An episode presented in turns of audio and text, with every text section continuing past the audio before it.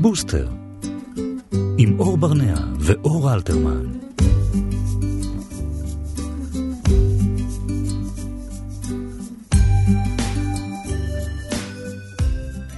שלום וצהריים טובים לכם, אנחנו פותחים שבוע עם תוכנית נוספת של בוסטר כאן בכאן תרבות 104.9 ו-105.3 FM. שלום, צהריים טובים לך אור. צהריים טובים. היום אנחנו נעסוק בתוכנית בהפרעות קשב, דבר שהרבה mm. מאיתנו מכירים גם מהתקשורת אבל גם מחיינו האמיתיים. נשוחח עם דוקטור דותן קידר. על סוגיית הרטלין שמעסיקה. הרבה מאוד אנשים. נדבר עם עופרה שני, אימא לילד שאובחן שסובל מהפרעת קשב. נדבר גם עם גלית פיטובסקי יצפן על אה, גישה מאוד מעניינת להתמודד עם הפרעות הקשב, וגם עוד הרבה דברים מעניינים בהמשך. מיטל כהן ורז חסון אורחים ומפיקים את המשדר הזה, דימה קרנסוב הוא טכנאי השידור. אנחנו כאן ביחד שעה שלמה עד השעה 4. כן. ואנחנו מתחילים. נכון. אז אה, דווקא אנחנו נתחיל רגע במשהו אחר שלא קשור להפרעות קשב, okay. אוקיי. קשור להפרעות אחרות. אני יכול לא להקשיב ואז אנחנו יכולים להתחיל. אתה יכול להתעסק בדברים אחרים בינתיים. כן. אמ, אז אה, אה, אני קראתי ידיעה מאוד מעניינת על הורים בגרמניה שהחליטו לקרוא לילד שלהם לוציפר. Mm-hmm. זהו, זה כך, זה פשוט רוצה להגיד את זה? השם היחידי או שיש לו עוד שמות? לוציפר? אמ, סמית כאילו או מה שזה לא יהיה? האנס. אני מניחה שיש לו איזשהו שם משפחה אבל אה, לא, אה, לוציפר. טוב, קודם כן. כל אני די בטוח שהוא ישנה את שמו כשהזמן יגיע. לא, חכה, זה לא? מסתבך, מה נראה לך שמישהו נתן להם להמשיך עם השטות הזאת? אוקיי. אז הייתה שם התערבות של הממשלה. של הממשלה? כן, של משרד ממשלתי. למה, איך, איך משרד ממשלתי יכול... כי אתה בא לרשום את הילד שלך, אוקיי. כמו בארץ במשרד הפנים, כן. והם אסרו עליהם לקרוא להם ככה, לקרוא לו ככה. שאני חושבת שזה משהו טוב, לא? יש להתווכח פה על השאלה הזאת. לא. די, נו. למה לא? זאת אומרת, קודם כל כן, אני גם בעד שלילד לא יקראו לוסיפר. אוקיי. אבל אני לא בעד שמשרד ממשלתי יתערב גם בהח... בהחלטות של השם שאתה נותן לילד. רגע, אבל אם השם שאתה נותן לילד שלך הולך כנראה להחריב לו את החיים, כי קוראים לו לוציפר, okay, אוקיי, אני נכון, חושבת שזה טוב שיש מבוגר אחראי נכון, שמונע ממך לא- לעשות את זה. זה כנראה נופל על, אה, כאילו אם היו קוראים לילד היטלר, כנראה מן הסתם שגם לא היו צריכים לקרוא לזה. אוקיי, אז כן, אני לא יודע אם זה התפקיד אבל של משרד ממשלתי, אולי צריך עם זה מבוגר אחראי אחר, שיהיה, שיהיה ה... לא, למה? אני חושבת שזה דווקא בסדר ש... שזה מה בא מכיוון המדינה. נראה לי שזה דווקא אחריות. אז הם שינו את שמו? אמ, מה היה כתוב? אה, אה, לוסיאן. לוסיאן. כן. שזה מחווה. הם כאילו, הם ממש לא יכלו לוותר על הצליל הזה. בעצם. שזה מדהים, לא? כן. כאילו ממש הם התעקשו להאחז בה, מעניין. אה, כן, יש הרבה מאוד סיפורים כמובן על שמות שהם לא שגרתיים עבור הילדים, זה כמובן מקרה הקיצון שבקיצון. מה שכתוב פה שכאילו הפירוש המילולי של זה זה בכלל אה, קרן אור. או משהו כזה, mm-hmm. אבל אין מה לעשות שזה באמת, כולם יודעים שזה עוד שם לשטן. כן, ברור. אז כן, אז אה, זהו, אז בקיצור. אבל... אה, בקיצור מה? לא, אה, מה שכן, כתוב פה שנגיד באמריקה יש לפחות 13 תינוקות שכן קוראים להם לוציפר. אז בארצות הברית פחות אכפת להם כנראה איך אתה קורא לילד שלך. כן, אני די בטוח שבארצות הברית יש פחות, א' יש הרבה יותר אנשים מאשר בגרמניה. לא, אבל שכנראה המדינה לא מתערבת שם, באיך אתה יכול לקרוא לילדים שלך. שפחות מתערבים שם. כן. אה, זהו, אנקדוטה נחמדה לפתוח איתה. מעניין. אני חושבת. כן. טוב, אה, שניגע בנושא המרכזי היום? בבקשה. אוקיי. הפרעות קשב, זה נהיה כזה מאוד אה, טרנד, כמו עוד כל מיני דברים שאנחנו מכירים. יש כאלה שאומרים שזה יש... טרנד ויש כאלה שיגידו שזה בעיה אמיתית. לא, מה... זה בעיה אמיתית, אבל אני אומרת, זה נהיה מין טרנד כזה להגיד, יש לי הפרעת קשב, יש לי הפרעת קשב. זה נכון. ופתאום כולם מאובחנים עם הפרעות קשב. אה, ואנחנו רוצים להבין באמת מה זה אומר להיות מאובחן עם אה, הפרעת קשב ולעשות קצת אה, סדר בדברים. שלום לדוקטור דותן קידר, מומחה בפסיכיאטריה ומנהל היחידה להפרעות קשב מחוז תל אביב בשירותי בריאות כללית. צהריים טובים. אני צריכה לנשום עכשיו. שלום כן. דוקטור קידר. אז תעשה... אתה כמובן מכיר את ה... שהרבה מאוד אנשים בכל הגילאים מכל המקומות אומרים, מעידים על עצמם שיש להם הפרעת קשב. אני מכיר את אלו שאני מאבחן אותם. כן, אבל אתה מכיר, אתה מכיר, את, אתה מכיר את הפופולריות של הדבר, מן הסתם. אמ, אני חושב שצריך מאוד להפריד בין התרופות להפרעת קשב לבין ההפרעת סם. בדרך כלל הדיונים, או הפופולריות סביב הטיפול התרופתי, או הרצון לקבל אותו, או לקבל התאמות למבחנים. אז מה... אז בוא תסביר לנו קודם כל בהתחלה, מה זה הפרעת קשב? הפרעת קשב היא הפרעה שמשפיעה סטטיסטית קרוב, עד קרוב ל-10 אחוזים, 7 עד 10 אחוזים מילדים, כאשר אחרי גיל 18 בבגרות זה הופך להיות, שני שליש זה ימשיך, שליש זה יבוא עליהם קרוב לבין 4, 2, 4 אחוזים בערך הסטטיסטיקות מדברות אצל מבוגרים. שהפרעה היא פוגעת במספר תחומים קוגניטיביים, פוגעת בקשב, שזה יבוא לידי ביטוי או במוסכות, mm-hmm. שאם אנחנו נסתכל על הקריטריונים או על התפנינים, זה יכול להיות קושי להתאים משימות, אה, עיבוד של חפצים, אה, יש לחלק בעיה של זמנים, זאת אומרת ההפרעה דרך אגב אישית, והביטוי הוא אישי אצל כל אדם. Mm-hmm. כאשר יש גם משהו שנקרא היפראקטיביות, שזה קושי לשבת לאורך זמן, mm-hmm. צורך להיות בעשיית יתר, בעיקר אצל המבוגרים, וגם אימפולסיביות משולבת. עכשיו, הסוג הנפוץ הוא המשולב, מה שנקרא combine type, שאנחנו רואים אותו הרבה מאוד, שזה מוסכות והיפראקטיביות. אני חייב לציין שאצל מבוגרים, עם הזמן המוסכות היא האלמנט שגדל. זהו, אז אני תוהה אם כל מי שבאמת אומר שהוא לא מסוגל לקרוא מייל מההתחלה עד הסוף, יש לו בהכרח הפרעת קשב? ממש לא. הפרעת קשב היא משהו שהוא נכון נולדים איתו, שמאפיין אותנו החל מהגיל הצעיר. בא לי בזה ביטוי כמובן בצורות שונות, בהתאם לאתגרים שלנו בחיים ולצרכים. אז בוא נגיד אז... את זה, בוא נגיד את זה שנייה אה, רגע באופן ישיר, הפרעת קשב זה נושא רציני. זה לא וזה משהו... וזה משהו בהכרח זה... מולד? כן, וזה נושא אה, מאוד רציני. דרך אגב, עם הזמן מתפתחות הפרעות נוספות, יש מה שנקרא תחלואה נוספת אצל המבוגרים. כן. וחשוב לציין שצריכה להיות פגיעה תפקודית כחלק מהאבחון או כחלק מהטיפול. כלומר, אתה לא תבוא למישהו ותגיד, אני לא קורא מיד בעבודה, יש לי הפרעת קשב, כי זה לא הפרעת קשב. כן. פגיעה היא במספר זירות תפקודיות, זה יכול לבוא לביטוי גם בעבודה, אבל גם ביחסים בין אישיים, גם בבית.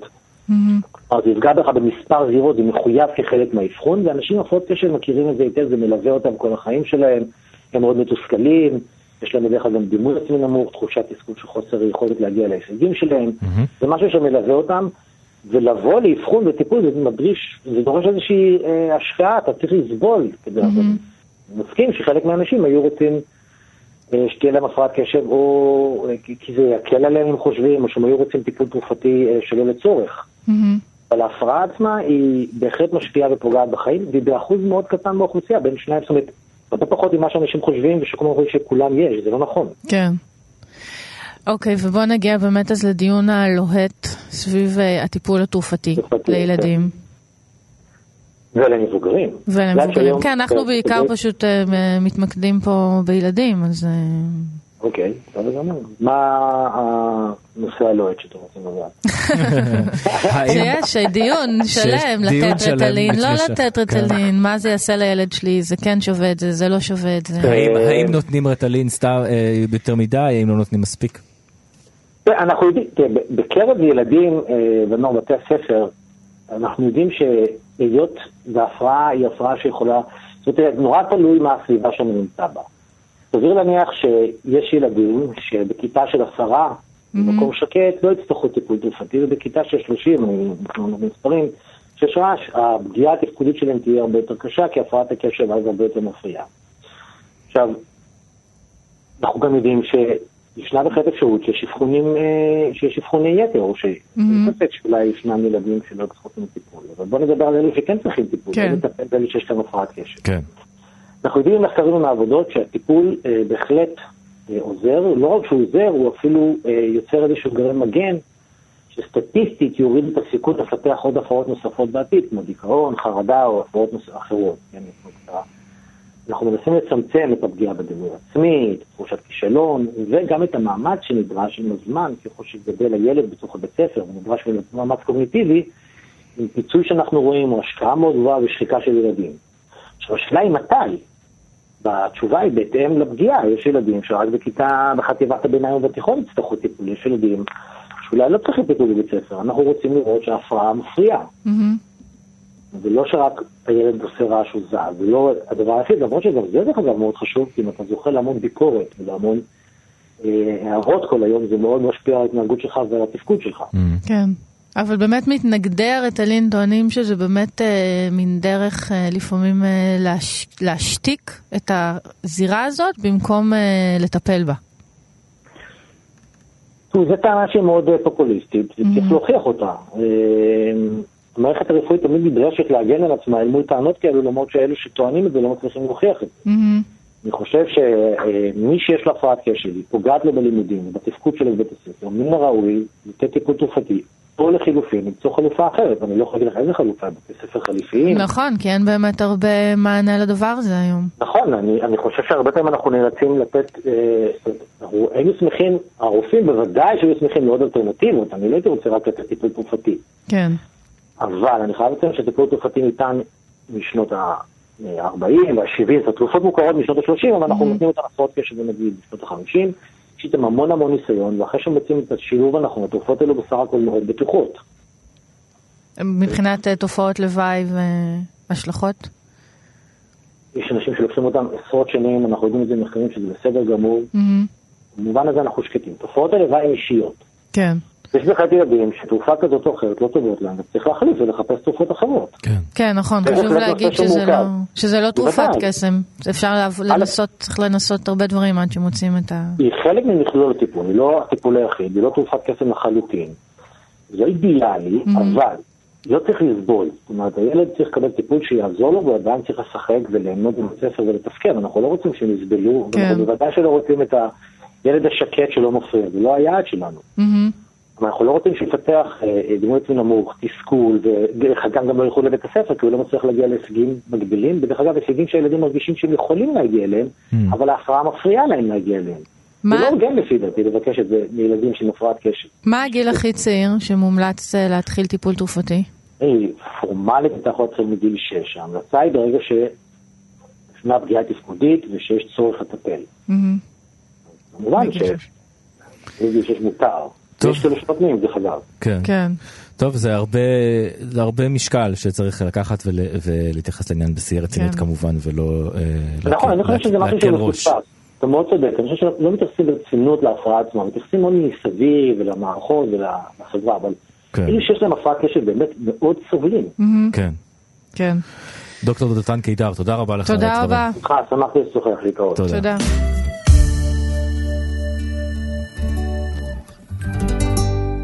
אז אה, אחרי שדיברנו עם אה, אשת, אה, איש מקצוע לפני השיר, אז אנחנו תמיד גם מעדיפים לשמוע...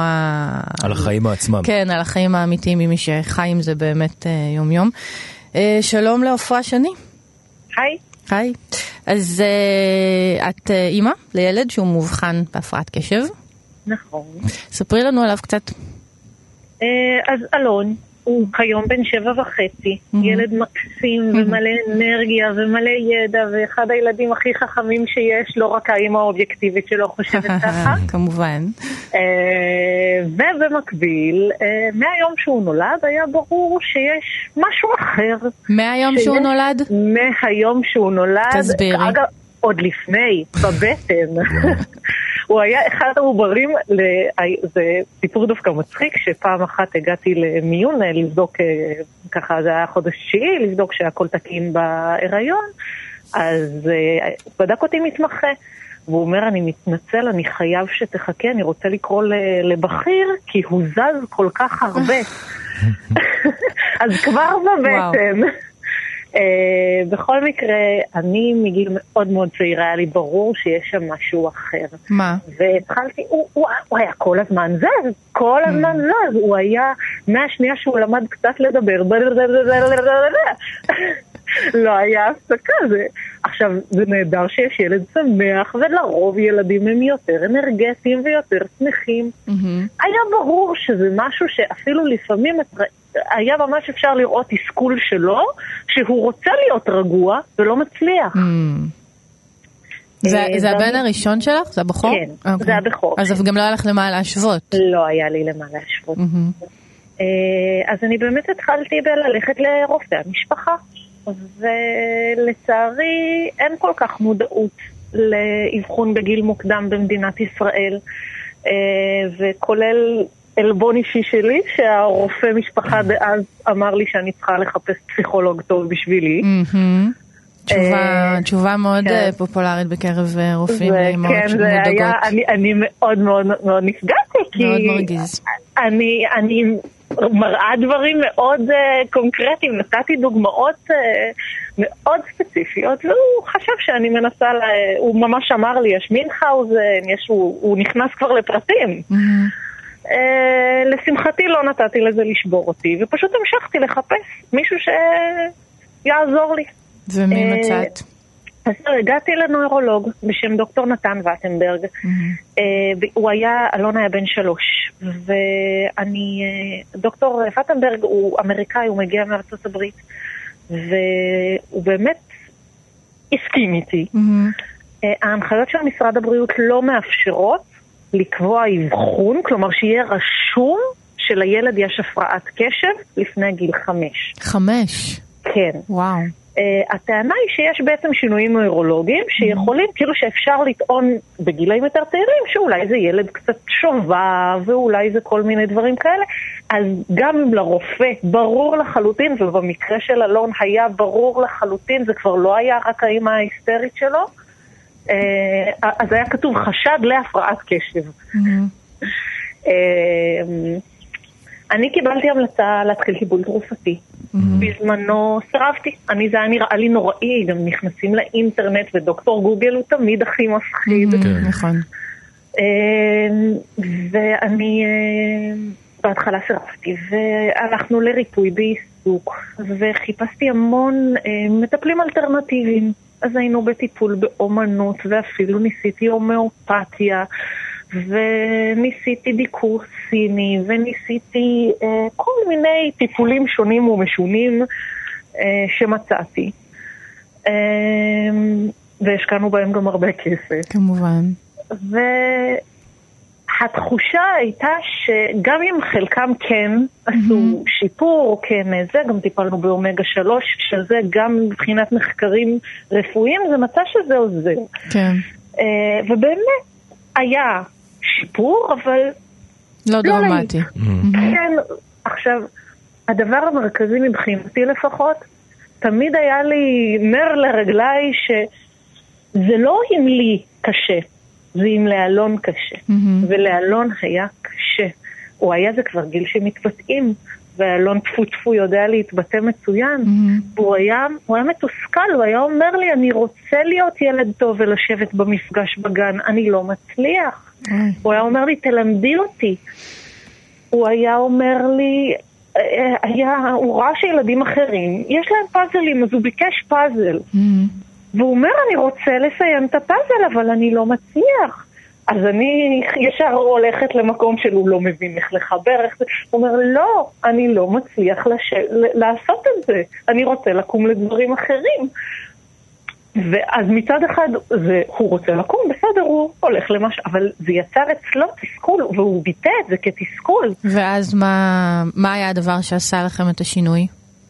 היה מצב של גם הגננת התחילה לדווח אה, על פשוט אה, ממש מעבר לקשה לו, mm-hmm. ממש תסכול. אה, היא התחילה כבר, היא, היה שלב שבעצם היה אה, שיקול האם להעביר אותו לחינוך מיוחד. Uh, עכשיו, לא, אין, אין, אין בעיה שכלית, להפך, אלון כיום כבר ידוע כמחונן. Uh, לא היה בעיה שכלית, לא היה בעיה של אלימות או דברים כאלה, אלא פשוט ילד שלא יושב לדקה, לא ואז לא החלטתם, ואז אני, אנחנו פשוט צריכים כן, קצת לקצר, אז, ואז החלטתם אה, כן לגש, ללכת לטיפול תרופתי? אז בדיוק, אנחנו mm-hmm. כל הזמן במעקב רפואי, mm-hmm. וכשהוא היה בן ארבע וחצי, כבר הייתה לי הבנה ש... למרות ההתנגדויות שלי, לא מצאתי משהו יותר טוב. Mm-hmm. זה היה הניסוח שלי. לא הצלחתי למצוא משהו שנתן לי פתרון מספיק ש... והטיפול התרופתי עשה שינוי דרמטי. התחלנו, התחלנו בטיפול תרופתי. Mm-hmm. והדבר המדהים היה שזה גם פתר בעיות אחרות. ואני לא הבנתי מה הקשר. Mm-hmm. כי זה, מה זה בעיות אחרות? לאלון יש גם בעיה, אה, בעיה ביד, באחיזה. Mm-hmm. ממצב שהוא לא יכל להחזיק טוש, ממש ככה, הוא היה שובר טושים, אה, הוא פתאום התחיל לצייר. Mm-hmm. ואני אמרתי, אבל מה הקשר? זה לא הפרעת, זה לא קשור להפרעת קשב, זה בכלל בעיה נלווית. והמרפאה בעיסוק אמרה, יש לו, המוח שלו פנוי להפנות את הקשב לזה, mm-hmm. לעזור לו לעשות את זה. ובכלל, פתאום הוא, אה, הוא עשה קפיצה מטורפת של גם הבנה של דברים, גם פתאום היה יותר חברים. כי לפני לילדים זה קשה, כן. יש לידך שד הזמני. אז נכון להיום הוא בטיפול תרופתי, שבאמת אז... ככה... כן. שומר אלון, אותו יותר אלון מאוזן. מטופל, ו... אלון מטופל בטיפול תרופתי, mm-hmm. זה לא אומר, אנחנו, אני בשום שלב לא מסתמכת רק על טיפול תרופתי. צריך להבין שהטיפול התרופתי בעצם מאפשר פנאי, הוא מאפשר את הפניות mm-hmm. לזה, זה לא אה, תרופת פלא. זה לא שבשנייה שנותנים זה לא משנה גם מה, יש איזה קטע שתמיד אומרים ריטלין. זה ריטלין זה תרופה אחת. Mm-hmm. כן. יש מגוון, זה אחד הדברים כן. המאוד מאוד חשובים. כשאנחנו התחלנו, היה ריטלין קונצרטה, וזהו מבחינת תרופות שאפשר היה לממן. כן, אנחנו, כן, לא כן, כן, אנחנו גם שוחחנו על זה בשיחה הקודמת. אנחנו חייבים לסיים. עפרה שני, תודה רבה על המידע החשוב, ובהצלחה לכם. תודה רבה רבה רבה. ביי ביי. בוסטר, עם אור ברנע ואור אלתרמן.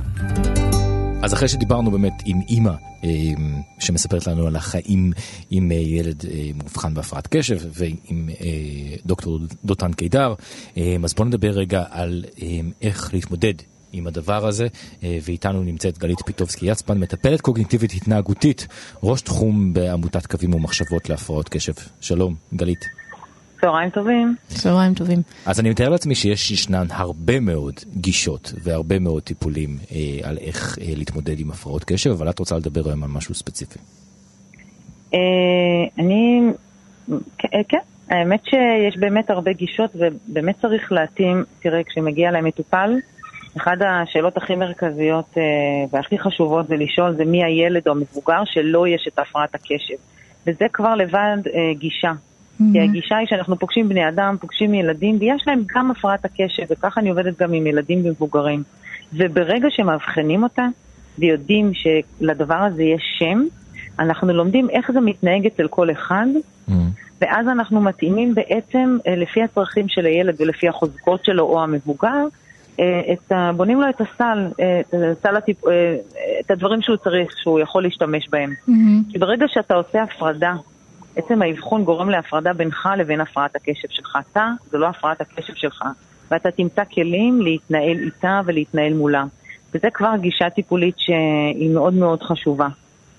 יש משהו בהפרעת הקשב שהיא צובעת אותה הרבה פעמים את כולך, את כל ההתנהגות mm-hmm. שלך, את הרגשות שלך. כמו הרבה הפרעות אחרות, ש... נכון, כמו הרבה הבחנות נכון. אחרות שבבת אחת מוחקות את האישיות והופכות כן, אותך להבחנה שלך. ואז אנשים מתנהלים בעולם ואומרים, טוב, אז אני דיכאון, טוב, לי יש סכיזופרניה, mm-hmm. לי יש מענה דיפרסיה, ובאמת אחד הדברים החשובים זה שילד או הורה הרבה פעמים מקבל אה, אבחון, אה, אז מצד אחד אה, זה מתחלק לשניים, יש כאלה שהשמיים נופלים עליהם, ויש כאלה mm-hmm. שאומרים, טוב, אז יש לי עכשיו אבחון, אבל אני לא יודע מה לעשות עם זה, אז מה זה אומר? יש הפרעת קשב, יש כל כן. כך הרבה ביטויים להפרעת הקשב, אצל כל אחד זה מתנהג אחרת. אז אנחנו באמת דיברנו פה גם עם מישהו שהסביר לנו קצת באמת מה זה הפרעת קשב, ועם אמא שהסבירה והתייחסנו יותר גם לטיפול התרופתי, ומעניין אותנו לשמוע mm-hmm. גם חלק מהפעילות של העמותה. איזה עוד דברים אה, אפשר לעשות? כן, אז תראי, פעילות בעמותה, מה שאנחנו עושים, אנחנו עובדים בעיקר על הנגשה לציבור, אנחנו לא מתעסקים בטיפולים. Mm-hmm. אני אה, באופן פרטי, בלי שום קשר לעמותה, אני מרצה על חיים בהפרעת קשב, כי אחד הדברים שחשוב לי זה להנגיש לציבור את החוויה. איך זה לחיות עם הפרעת קשב, להרגיש את זה מבפנים, mm-hmm.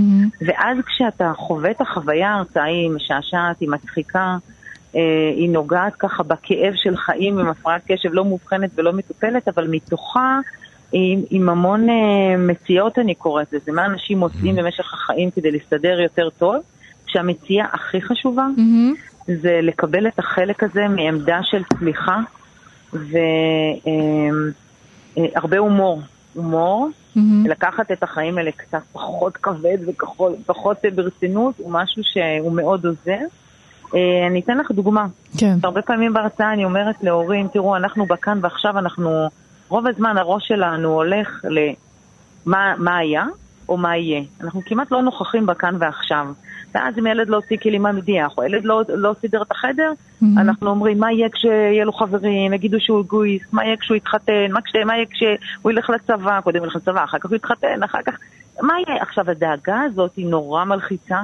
אנחנו שוכחים בעצם את, ה, את הדרך שאנחנו צריכים לעשות, מאבדים את זה, ואז כל מערכת היחסים והאינטראקציה היא נכנסת לסטרס. Mm-hmm. ואחד הכלים שאני נותנת בהרצאה זה להיות בכאן ועכשיו מול הילד ולהחזיק עבורו את האמונה. כי אחד הדברים שמחקרים אה, אה, מראים, אחד הדברים שאנשים עם הפרעת קשב צריכים זה סביבה מסייעת ועיניים טובות. מישהו שיראה, מישהו שייקח אותם ביד ויגיד להם, כן, אני פה בשבילך. כמו בבאולינג, כשבאים ילדים, אה, נכון, בבאולינג כשהם קטנים אז מרימים להם גדר. ב... אז ככה הפרעת קשב, צריך... ומה? רגע, רגע, מה, הדימוי? נכון מה? הדימוי, נכון שבבאולינג אה, כן. ילדים קטנים מגיעים, אז יש להם אה, מרימים כזה גדר. אה, כן? כדי לא שזה לא, לא ידעתי. כן, כן, כן, ואז זה מאוד עוזר לילדים לא להיות מתוסכלים, כי יש איזה גיל שאתה פחות שולט טוב בכדור, ואז הוא נע לכל הצדדים, אתה בכלל לא מגיע לכדורים. אז עד גיל מסוים, אני אפילו משתמשת בזה, כן. אחרת אין סיכוי שהכדור יגיע לסוף.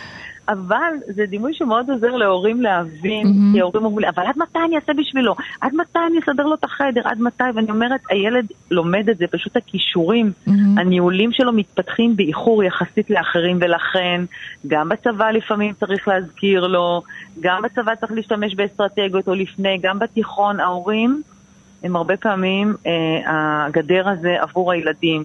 זה לא בשביל שהוא יפסיק לעשות ולא אה, ימצא אסטרטגיות וישתמש בהן, אלא כדי לשמש עבורו התפקודים הניהולים שהרבה פעמים מתפתחים אצלו יותר באיחור. יש לך איזה אה, טיפ, טיפ קונקרטי שאפשר לתת אז אה, להורים? אז למשל, אז המון. קודם כל, אני אומרת להורים, להגיע הביתה, לסגור את הדלת, לקחת אוויר, mm-hmm. ולהפוך את הבית שלהם לפנטזיה של מישהו אחר. כי רוב הזמן אנחנו חיים בפנטזיה איך זה אצל השכן. אצלהם הילדים נוסעים באוטו שלוש שעות לצצון, או, או רוצים לנסוע לא. ליער הקופים. אצלנו תוך ארבע דקות יש אה, ארבע קופים באוטו, נכון. מוצאים אחד השני בשיער, והאימא צועקת בפעם המאה, זה פעם אחרונה שאתם נכון. באים איתי. אה, או אה, בפנטזיה ילדים יושבים ומשחקים משחק קופסה כמו פעם, ארוך, מונופול, כאלה. אה, זה שקרים של אינסטגרם. בדיוק. בדיוק. במציאות, אם אנחנו נתאים את המציאות ונראה גם, לא מדברים על זה הרבה, במשפחה שבה יש ילדים הפרעת קשב, סביר להניח שלאחד מההורים יש הפרעת קשב, אם לא לשניהם. אחד תמיד בהכחשה. כן, זה סביר כן. להניח? זאת אומרת, כן. לא ידעתי לגבי המחקרים. בטח, כן? זה תורשתי, תמיד תמיד זה אחד מהם, לפעמים גם הסבים והסבתות. אני עשיתי מחקר על הגיל השלישי.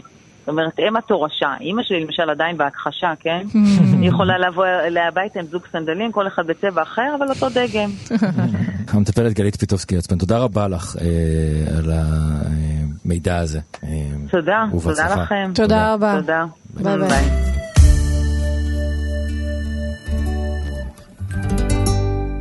צהריים טובים למורן בן סירה. צהריים טובים. שלום. שלום. מה שלומך? בסדר. יופי. כן. על מה אנחנו מדברים היום? על uh, דברים שלא נעשה עם הילד השני, שעשינו uh, בטעות עם הילד הראשון, אבל לא ידענו שהם טעות. Oh. שזה כמעט הכל, לא? uh, כמעט הכל, אבל יש כמה נקודות שממש כאילו אסור לעשות יותר עם שום ילד. בבקשה. אני רושמת. וגם לא הראשון, אם מישהו שומע את זה עכשיו. טוב, הדבר הראשון זה להפריד אוכל. מה זה אומר? כל העניין של הבטטה לחוד, גזר לחוד, שלב הצימות, פשוט לבטל אותו, לעשות עליו איקס, לא להאמין לאחיות. לגמרי, לגמרי, לגמרי. ולהגיע ישר לקטע שהוא פשוט אוכל מהכל, כאילו תבלינים, דגים. אה, מנת פלאפל. עצמות, הכל לא יכול לאכול. באמת, נורי, כאילו יום אחד תפסתי אותה עם עצם ואיכשהו עבר אה, חלק.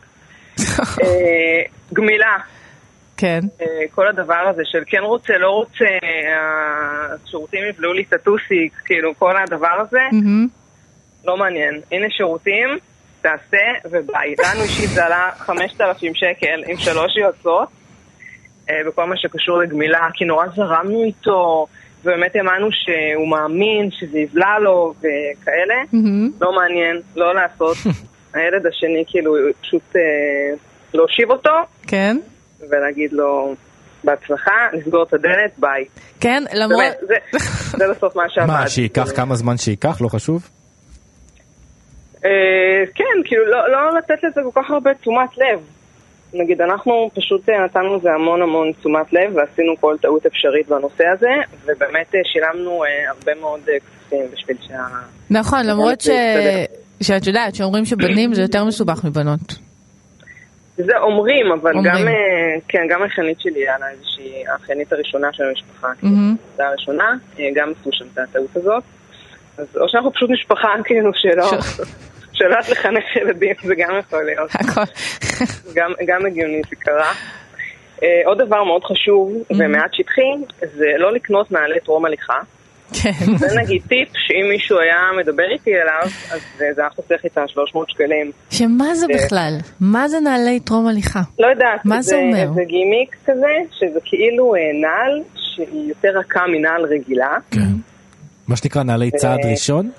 לא, זה עוד לפני לא, הצעד הראשון, נכון? לא, זה לפני צעד ראשון, כן, בדיוק, זה המצאה פשוט שנועדה לבזבז לנו כספים. כאילו אין הצדקה לדבר הזה, כי תינוקות לא באמת צריכים אה, נעלי טרום הליכה. ואגב, אמרתי שאני לא אעשה את זה, שאני לא אעשה את זה בילד השני. ו? וכמובן שעשיתי. עשית? זוג כל כך יפה. זהו, זה לא קשור, לא זוג יפה.